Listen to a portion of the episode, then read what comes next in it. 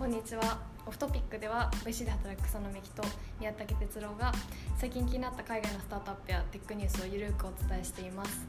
今回はアメリカのベンチャーキャピタルミダルスリストとかの話をはい、したいと思います、よろしくお願いします、よろしくお願いします。はい。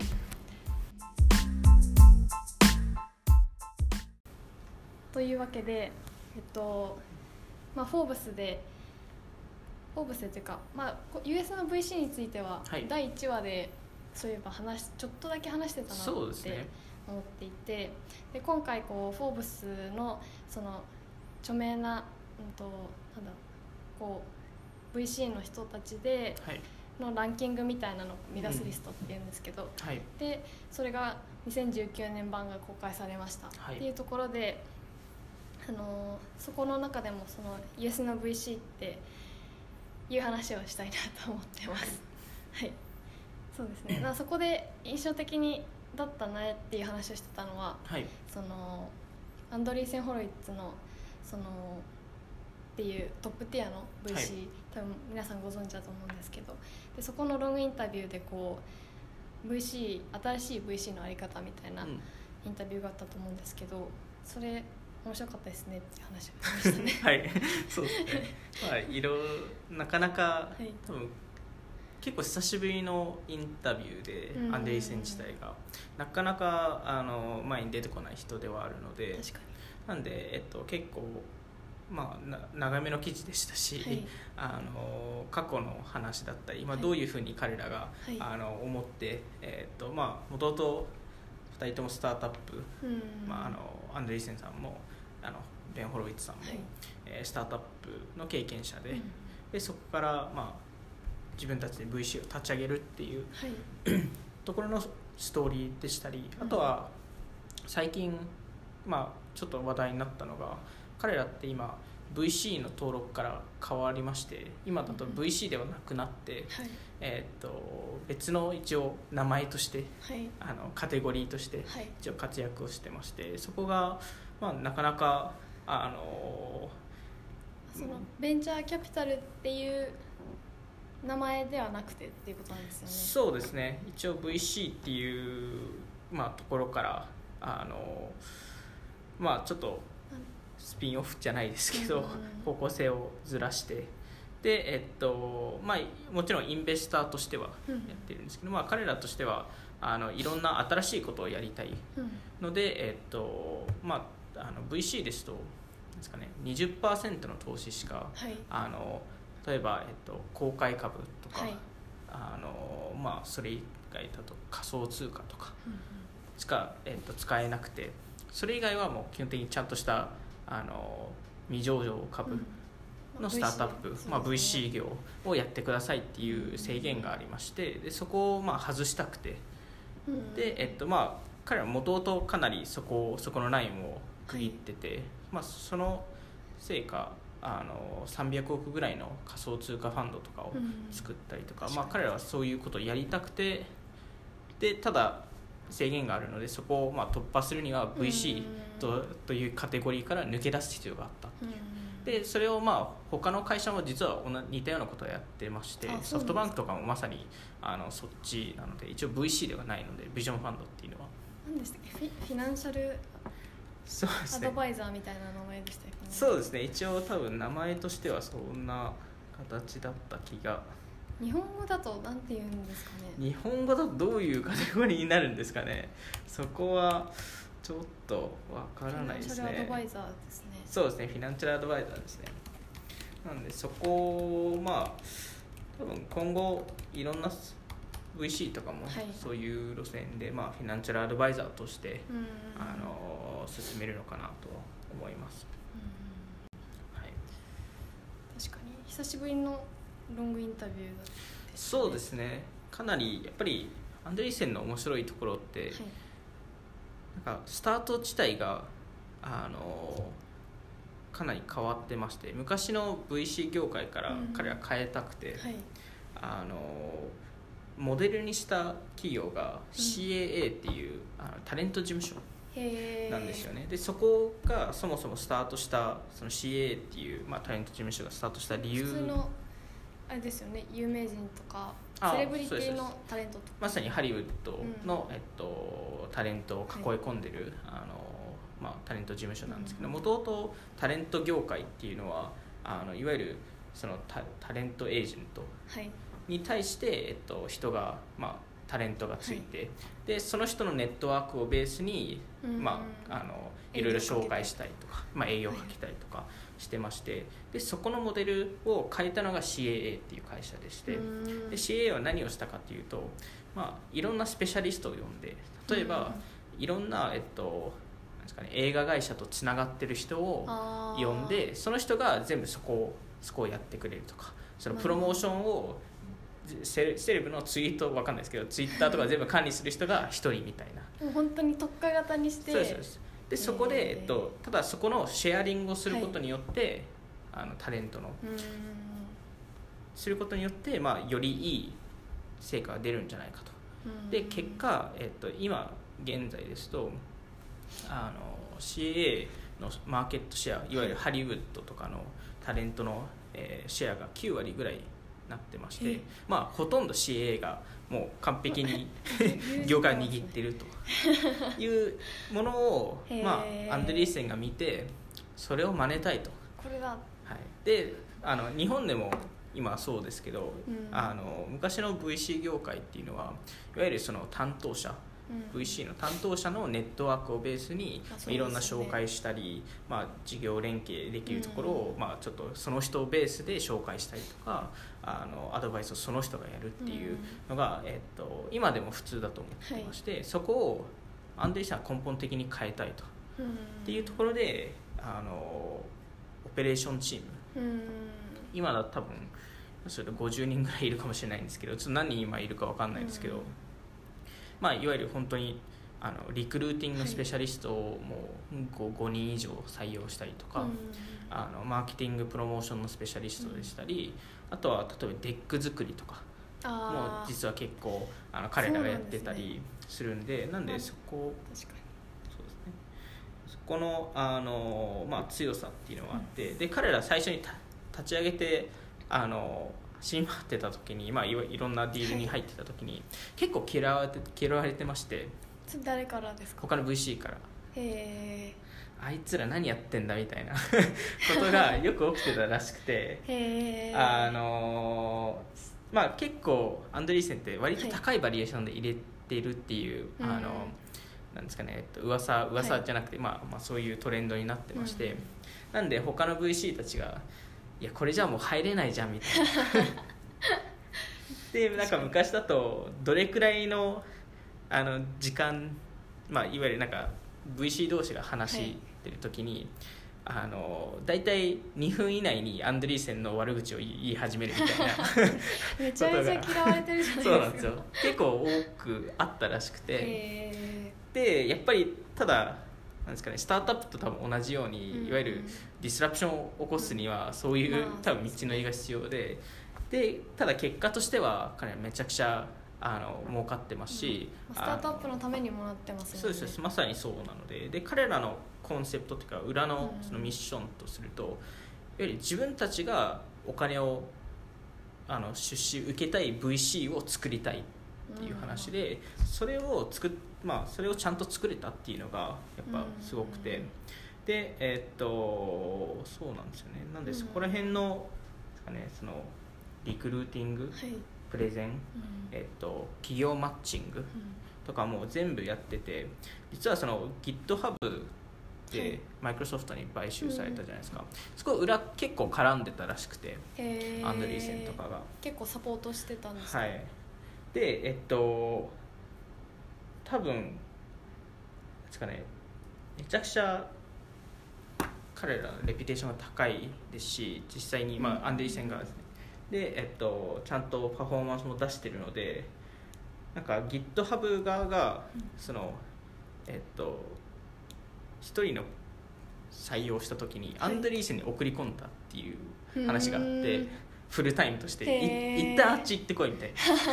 あっち行って学べみたいそっちで学べ。る、な、はい、いうのがあったりとかまああのそうですね。それぐらいなんかすごかったんですね。うん。それはどのフェーズの時にそんなサポートがあったんですかね？結構その初期のいやもう初期からですね。初期からそういうことをやってまして、まあ、まさにその CA モデルでやりたいっていうのが初期のコンセプトだったので、まあ、その前にもちろんエンジェル投資でいろいろやってましたけど、うん。まあ、そこをそそのエンジェル投資してる間にその CA のモデルを作って、で実際やり始めてっていう形なので。で結果今あの最初のファンドが300億ぐらい調達したんですけど、うん。あの5倍ぐらいうん。あのリターンが出そう。へえまあ、3倍出すのがあのかなり苦労するレベルで、まあまあ、基本的に3倍ぐらい返す返さないとみんなちゃんとリターンもらえないんですけど、うん。あのまあ多分1話目にも話しましたけど、3倍出せるのって5%ぐらいしかいないんで、うん。なんで、えっと、1号ファンドで多分5倍ぐらい返せて、はい。で、えー2号ファンドが650億ぐらいのファンドなんですけど、えーそことあと4号ファンドも2号ファンドと4号ファンド多分3倍ぐらい返ってきてで、えっと、3号ファンドはい。が多分また5倍ぐらい返ってくるみたいな。うん。でちょっとその他のファンドは多分まだ読み切れないっていう段階なんですけどまあまあかなり多分うまくいくと。でもちろんうまくいってる一方めちゃくちゃ失敗してるあのうん。例も全然ありまして、まあ、そそれこそジャーボンとかあの彼らはまあ入ってましたしあれですファブ。ねファブ。ファブ覚えてます。とかゼネフィッツとか。あまあもちろんアンドリーセンが入ってあのめちゃくちゃ話題になるんですけど、失敗するとアンドリーセンも話題になるんで ダメだったみたいな。アンドリーセンがバッキングしたのにみたいな。でももうそれ以上になんかすごい会社、まあ、そのそのさっきの言ってた会社もまあすごいところまで行ったっていうのは、まあさそうですね。すがだなっていうのは思います、なんで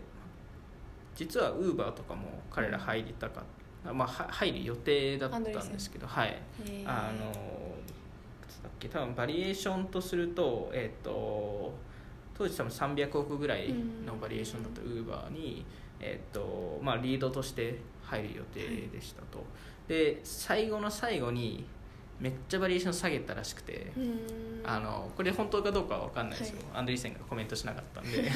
あの300億ぐらいのバリエーションを220億で最後出したらしくて、でリード取るよって言って、そしてウーバーが断ってで別の会社が入って多分年老ベンチャーズとかかな分かんないですけどが入って、えっと、結局入れなかったと。ただ噂によるとリフトとまあアンドリーセンってはい、リフト入ってるんですけどその時にリフトとウーバーが合併するみたいな話って何回か噂過去ありましてそこって結構裏側彼らが動いてましてそこの合併とか MA とかのところもかなりがっつり彼ら入るので、うん。まあ、そういうところとかは、えっと、面白いのかなと、うん。あとなんか最近彼らが面白いのが、まあ、新しい方向性にもいってるじゃないですか、アンドリーセンってで今あの彼らがやってるのがリバースピッチっていうのをやってましてあそれってアンドリーセンからなんですか？アンドリーセンからはからは分かんないです正直。ただいわゆるスタートアップに対して VC がピッチする、うちらこういうことできるんですよと、で特にアンデリーセって昔そのバイオを絶対やらないとか、はい。こういう領域絶対やらないっていうのを言ってたのを今そこに入り始めていて、でバイオの会社に対して何をちゃんと提供できるかってはい。いうピッチを彼らやってたりするらしいんですけど、まあ、そこがあの今だとやっぱりお金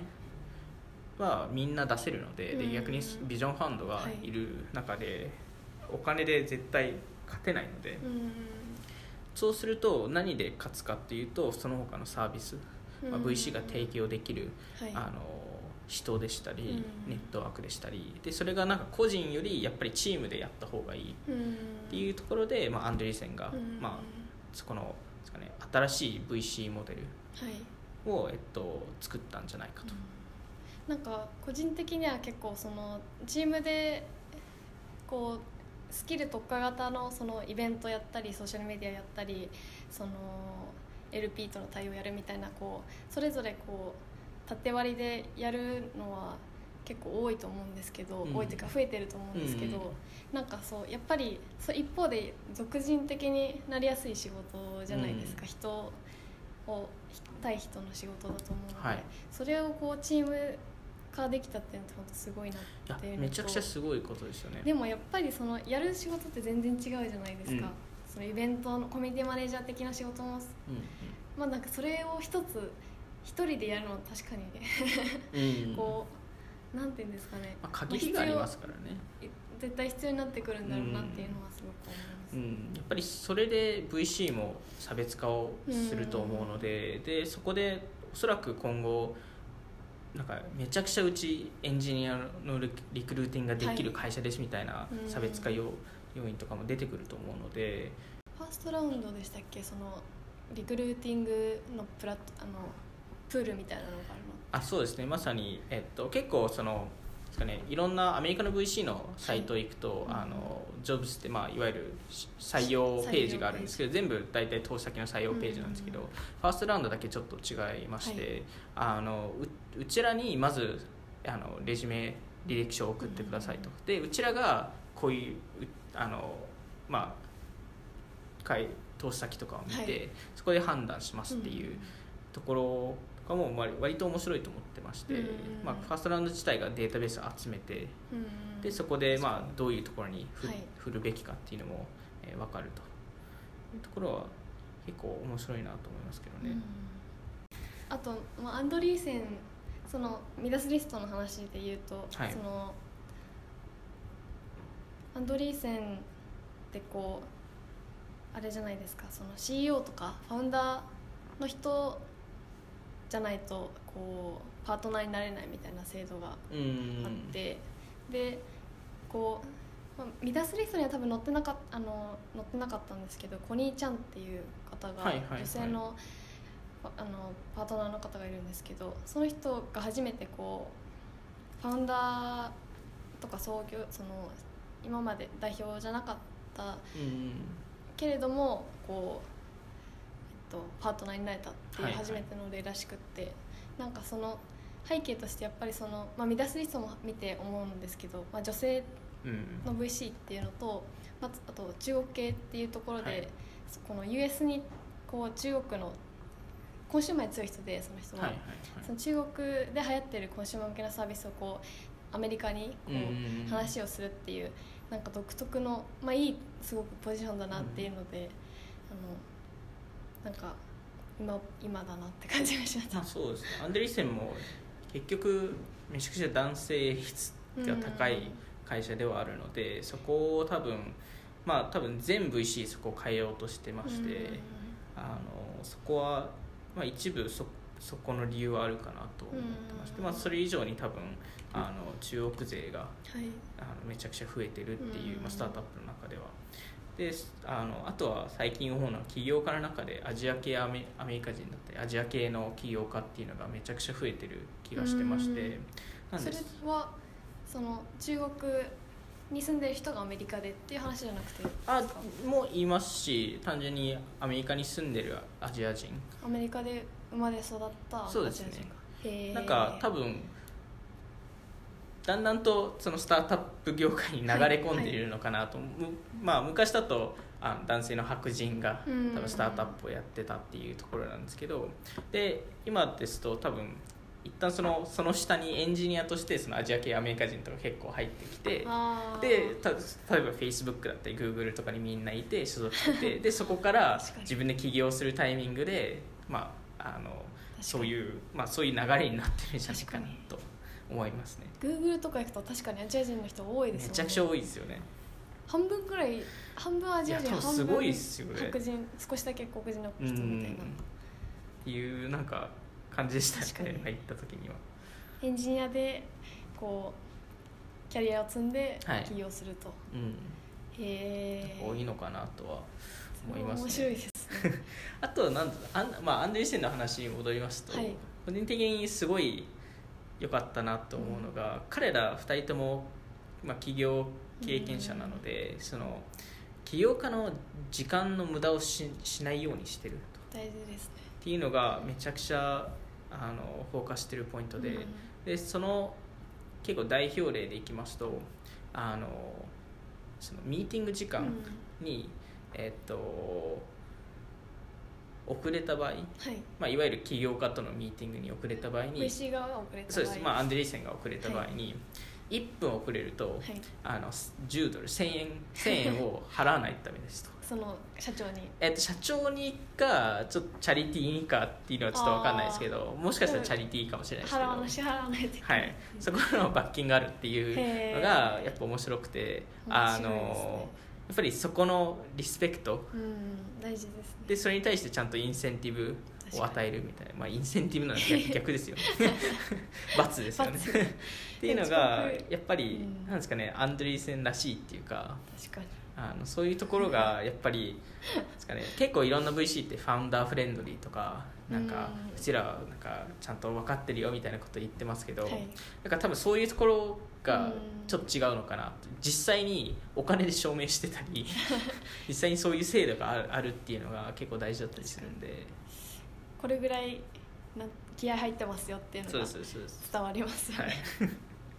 そうなんですよ。遅刻もしなくなる。遅刻もししなくなる。いいですよね。いいですね。確かに。はい。なるほど。なんかやっぱりでも Andreessen でいうと今年はやっぱりあのエグジットする IP をする会社がその、まあ、 Pinterest もそうですし、うん。エアビーもそうですし、うん。